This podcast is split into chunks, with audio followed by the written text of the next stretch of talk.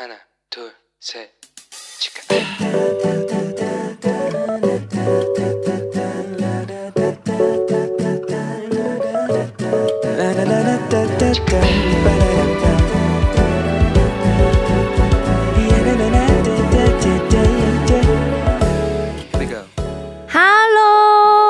你这个星期过得好吗？我是你人生应援团的头号粉丝 Annie。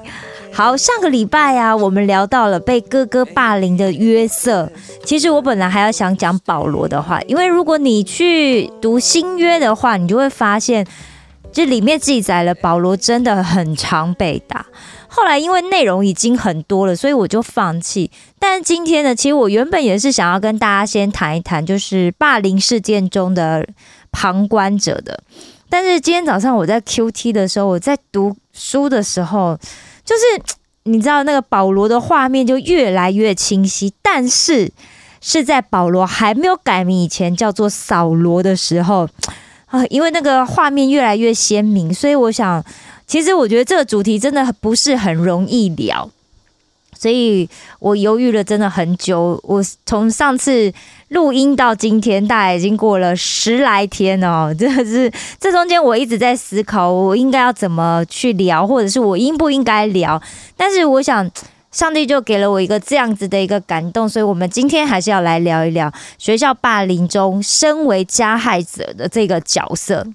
也许有很多朋友有嗯，不是很多啦，也许有一些朋友会好奇，为什么加害者要讲到保罗？那保罗不是我们每个人都要学习的最会宣教的对象吗？好，我们今天就来来聊一聊保罗在还没有叫保罗以前的人生。因为保罗的原名不叫保罗，他叫扫罗。那他除了具有当时这个罗马帝国的公民身份之外，其实在腓立比书里面他也提到他自己是法利赛人的身份。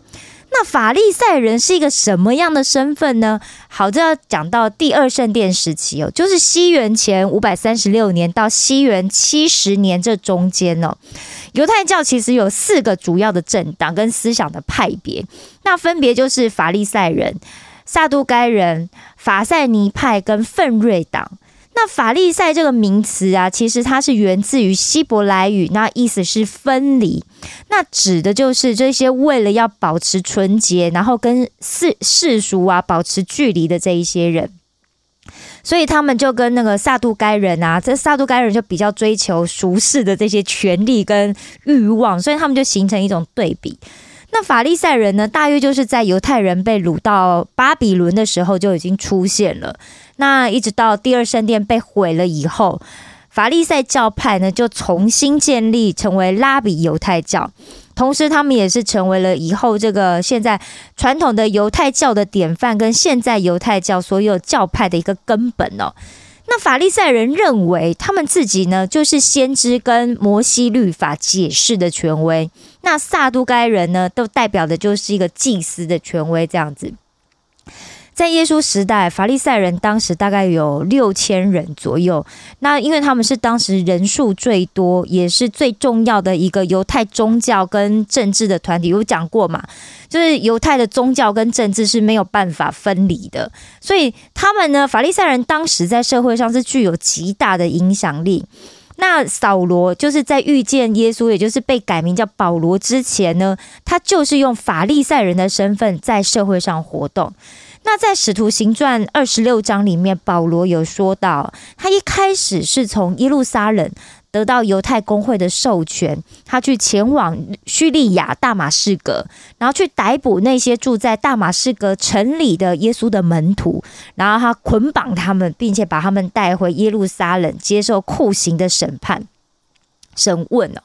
那扫罗就当时啊，他就是耶路撒冷城里扑灭耶稣教最卖力的那一个。那根据他自己讲呢，他不只是逮捕耶稣的门徒，并且还把他们关进监牢，逼迫他们说亵渎的话，甚至在他们在被杀的时候，他还出名来定定案哦。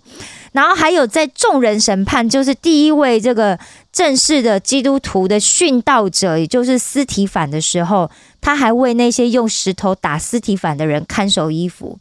那不熟悉新约圣经的朋友，可能听到我这样形容被称为保罗的扫罗的时候，也许你会觉得，哎，这跟我印象中好像大家感觉到的保罗是两个人嘛。对，就是他其实真的在认识耶稣前跟认识耶稣后就是一个就是两个人。那我因为就是要考托比考试嘛，所以我就会习惯就是在吃早餐的时候我就会看韩国的晨间新闻。那大家如果有看韩国的这个社会时事的话，你应该也会注意到韩国其实有许多的这个青少年的犯罪案件，其实手法都相当的骇人惊闻。那有一些残忍的程度啊，真的是会让你无法想象啊。那根据今年七月韩国的警察厅发布的一个最新的青少年犯罪的统计来看，去年因为触法而被逮捕的青少年有六万四千五百九十五人。当然这个数字啊，其实跟二零一八跟二零一九年相比，就整体来说有减少一些啦。但是大家想的想到一件事哦，就是有这么多的人犯罪，就相当是有这么多的受害者。而且有的时候犯罪的人通常不会只有犯罪犯一件，也就是说受害者的比例其实可能远远高过于这个数字哦。那也就所以韩国一年有六万多名的这个少年犯需要上法庭，但是全国却只有不到一个 percent 的少年法庭的法官。那在韩国的少年法庭里面有一个法官特别的有名，他就是千钟浩法官。那千法官呢，他在法庭上他面对少年犯的时候，他其实都非常非常的严厉，好不苟言笑，甚至在法庭上他经常都会传出很大声的骂人的声音哦，所以他其实也得了这个呵斥法官的这个称号。因为许多很多的这个少年犯其实他们在家里不会怕父母，在学校不会怕老师，甚至他在面对警察的时候他可能也觉得无所谓，但是唯一在面对法官的时候，他们会在法庭上面对到即将到来的这个审判的时候，他们会感到恐惧。为什么？因为法官可以决定他们的未来。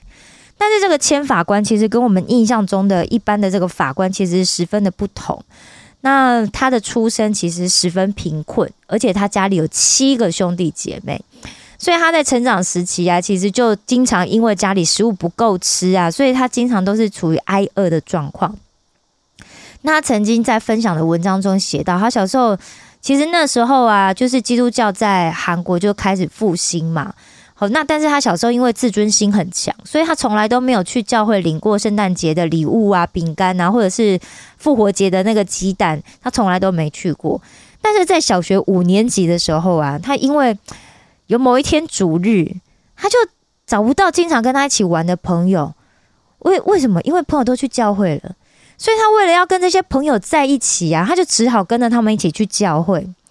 那小时候他就是家里家里他家他因为去了嘛，就是去了之后就一直去啊。小时候是他是他们家里面唯一一个信耶稣的人。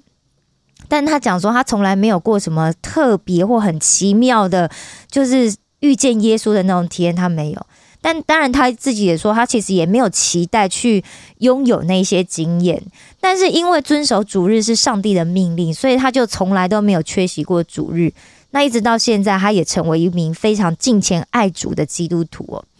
那这个千法官当他高中毕业以后，他考上了大学法律系。其实那时候啊，他周围的人都积极劝他放弃法律系，去读教育大学或者是国立师范大学。其实那时候他都没有接受那些建议。为什么？因为他成为司法人员是他从小以来的梦想。那他认为改变他人生有三件事哦，很重要的是，第一件事情就是梦想，第二件事情是意志，第三件事情就是他在小学五年级的时候遇到了一个好的老师。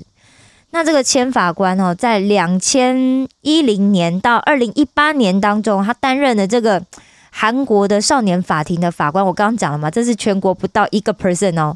好，他八年里面呢，他审判了一万两千个案件。那这些故事呢，都写在他二零一三年出版的著作叫做《Annie, 우리가 미안하다》，不是我们才要抱歉的这本书里面。那这里面他记录了许多千法官在少年法庭事件的判决过程跟他自己本人的感想。那其实也有很多的故事就引发我有更深入的去思考。 但是我今天特别想要分享就是关于两个故事的延伸哦。第一个故事呢是发生在釜山附近的昌原集体暴力事件哦。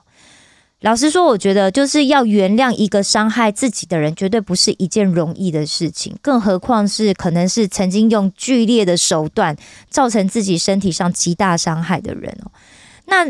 因为被害者哦，他在事件发生之后，他除了身体内部外部的这个伤害都需要极长的时间来恢复之外，他还有心理上的创伤，他需要长时间的治疗。而且通常被害者很容易就会再一次的陷入我有做错什么吗，为什么要这样残暴的打我，像这样子的一个情绪里面。 那根据这个事件里面的这个被审判的这些加害者，他的陈述哦，他当时的动机可能只是因为单纯的讨厌，或者是他甚至没有任何的理由，只是因为事发刚当时啊，他刚好跟发起的那个朋友在一起，那他看着看他们做了，所以他自己也跟着做了。 那这些少男少女哦，就在一个非理性跟疯狂的状态下就扮演着这个暴力的角色。那这个事情发生上了法庭之后啊，这些青少年他刚开始要接受跟父母一起的一个三个月的辅导。那辅导刚开始的时候啊，这些少年犯他们虽然承认自己的过错，但是他们没有办法，他们无法理解受害者所遭受的这个痛苦。 那而且他们的父母啊也对他们应该要接受父母的咨询就感到非常的不满。那这些加害者的父母啊也是完全都没有想过这个受害者跟受害者的家人他们会遭受的痛苦跟冲击哦，而且他们可能他们甚至还认为说如果没有办法达成协议的话，那就直接进入金钱赔偿就好啦，为什么他们还要接受父母的咨询。 但是后来在这个辅导的过程里面啊，随着这个协议的达成啊，这些犯罪的少年跟他们的父母，他们逐渐意识到被害者跟被害者家人他们所面临到的这个痛苦，并且他也意识到暴力事件不是仅仅透过金钱补偿就可以解决的事情。那另外一个故事呢是在密阳发生的这个集体性暴行事件， 当时有一百一十五个人涉嫌犯案，后来先有 四十四名被起诉， 其余的都只有用轻微的刑罚去量刑。那当时啊，这个警方不仅对这个被害人进行这个非人权的调查，而且加害者有一些不仅没有反省的意思，他们的家属甚至还对这个被害人跟被害人的家属进行威胁。 不仅如此哦，这被害者的个人信息跟影片都被恶意的散播流传，所以在韩国社会上面引起了轩然大波。那这个事件的被害者啊，他后来不仅因此有了忧郁症跟严重的这个精神障碍，也经常会想要自杀，然后想要继续上学，也因为他的被害者的身份被泄露，所以造成了十几个学校拒绝让他入学。 那有一些这个加害者啊，他们希望说，哦，付出赔偿之后就可以赶快忘记自己曾经做过的这些恶行，然后可以继续过自己接下来的生活。但是对被害者来说啊，发生在人生里面的这些被害事件，就像从一个雪白的墙壁上面被钉上钉子一样，以后就算你把钉子拔出来了，仍然会留下一个很深很深的洞在被害者的心里。 那被害者也许就一生都要带着这样的伤痛，直到人生终了的那一刻。圣经的出埃及记二十一跟二十二章里面哦，记录到上帝的律法是以合理的判断作为依据，并且蕴含了公义跟弹性的平衡哦。我跟我的朋友曾经为了为什么偷了别人的牛，如果牛还活着就要双倍赔还， 但如果已经把牛卖了或者杀了就要赔五倍。我们对这样子的一个圣经律法，我们进行过很激烈的讨论，因为我朋友认为哦，只要赔那一只牛的价值应该就可以啦，不需要加倍，甚至到五倍的赔偿。其实这确实也是现代社会上大部分人的观点。很多人会认为，如果我让别人受到损失，我也只要按照原本的价值赔偿就可以了，却忘了那原本是别人的财物。另外，在这个过程里面发生的那些在身体上所造成的伤害，以及在心里面所造成的恐惧，又要用什么来衡量价值？ 让别人的人生变得不幸，这样的代价又应该要付出多少才可以偿还呢？ 许多加害者会原谅他自己，认为自己的言语啊，或者是行为其实并没有太大的错误，所以也并不觉得自己的行为是有多大的问题。但这就是最大的问题。宪法官在书里面他写到一段话，他写说，在解决学校暴力，特别是集体学校暴力事件 方面，最重要的是要重视谋求恢复这种关系的纠纷和解，而不是去制定对策跟方法，因为去制定对策跟方法的这个解决只不过是权宜之计。但是如果连和解的尝试都没有就进行处罚的话，作为加害者很有可能会认为他已经受到法律规定的全部惩罚，那就不会觉得需要和解了。 那在这种状况之下，受害者想要得到真正的道歉，绝对不是一件容易的事。所以以真正的谢罪和宽恕作为内容的这个纠纷和解，虽然不是一件容易的事，但是为了受害者想要重新回到健康的学校生活，这绝对是不能放弃的。 就像牵法官讲的，要加害者低头道歉以及要被害者接受道歉都不是容易的事。但是在看到这些被害者的遭遇的时候，老实说我是经常心里面感到非常的愤怒，或者说深深的会感到心痛。因为我也是一个被害者的家属，我的爸爸在三十几岁的时候被人在禁区里哦开枪杀死，当时我还在读初中。 据我所知，家族里面的长辈哦，用我爸爸的部分遗产去进行的诉讼，但是那位犯罪者并没有得到我们想象中的惩罚，而且他就是我印象中他就关了几年监狱之后就被放出来了。那我没有听过任何的赔偿，当然我们也没有得到任何请求原谅的这种说法。所以在读这本书的时候，其实我想起了我爸爸的事件哦， 因为不可否认哦，我爸爸的死对我的人生有非常非常大的改变跟影响。 要不然我怎么会没读大学，对不对？好，所以在看这本书的时候，我就在思考我爸爸的案件真的有得到了公平的审判吗？那当时审判我爸爸案件这个法官是不是也有站在被害者跟家属的立场去思考，并且执行了一个公正的审判呢？宪法官在书里面哦写到另外一段话，他说仅凭制度或程序是 无法完全治愈受害者所遭受的心灵创伤。在审判过程当中，他随时都在想要如何为受害者提供最好的照顾，因为只要不消除深深的埋藏在受害者心中的怨恨和委屈，总有一天他会爆发并且酿成更大的悲剧。在牵法官的法庭上的呵斥之后，他经常都会让这个加害者抱着反省的心哦，在法庭上大声的喊，圈圈圈，对不起，请原谅我，或者是妈妈我爱您。而且他认为喊一次不够，一定要喊十次才可以，因为这么多年的经验让他知道，其实许多加害者也是身处在这个问题家庭的小孩。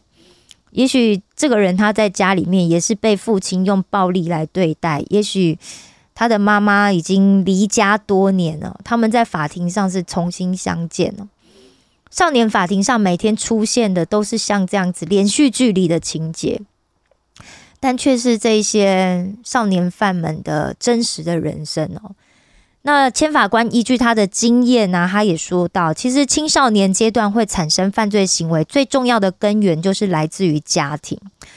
但像我刚刚刚上面讲那两个案子，当然他们是属于重大案件，因为事实上有百分之九十五的少年犯，大部分是为了生计而犯罪，也就是我们讲到的生计型犯罪。那这样的青少年大部分是因为离家出走，所以引发犯罪动机。那为什么离家出走？当然是家庭有问题嘛。那家庭是一个会延续的系统。再加上少年犯的再犯率高达三分之二，所以协助他们，让他们可以重新学习一个正确的价值跟道德观是非常重要的。而负责这样教育最重要的角色，原生家庭却往往没有办法提供他们这样的教育。但是我觉得，就是教我这个青少年问题这一科的教授曾经讲过一些观念，我觉得很棒。他说，国家就是父母，所以我们应该要先深刻去思考的是该如何保护青少年，而不是只有去想要如何处罚。千法官讲到说，他自己的工作不是一份职业，而是孤独的使命，因为他每次开庭一天至少要审理超过一百个案件。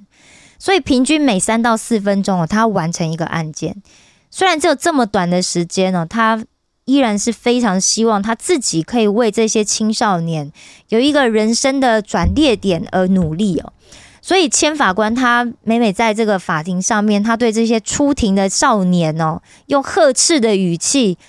但是那个严厉的态度的背后，其实是有一个有一个爱作为出发点，他希望这些。这些人他们的人生可以重新回到一个正确的轨道，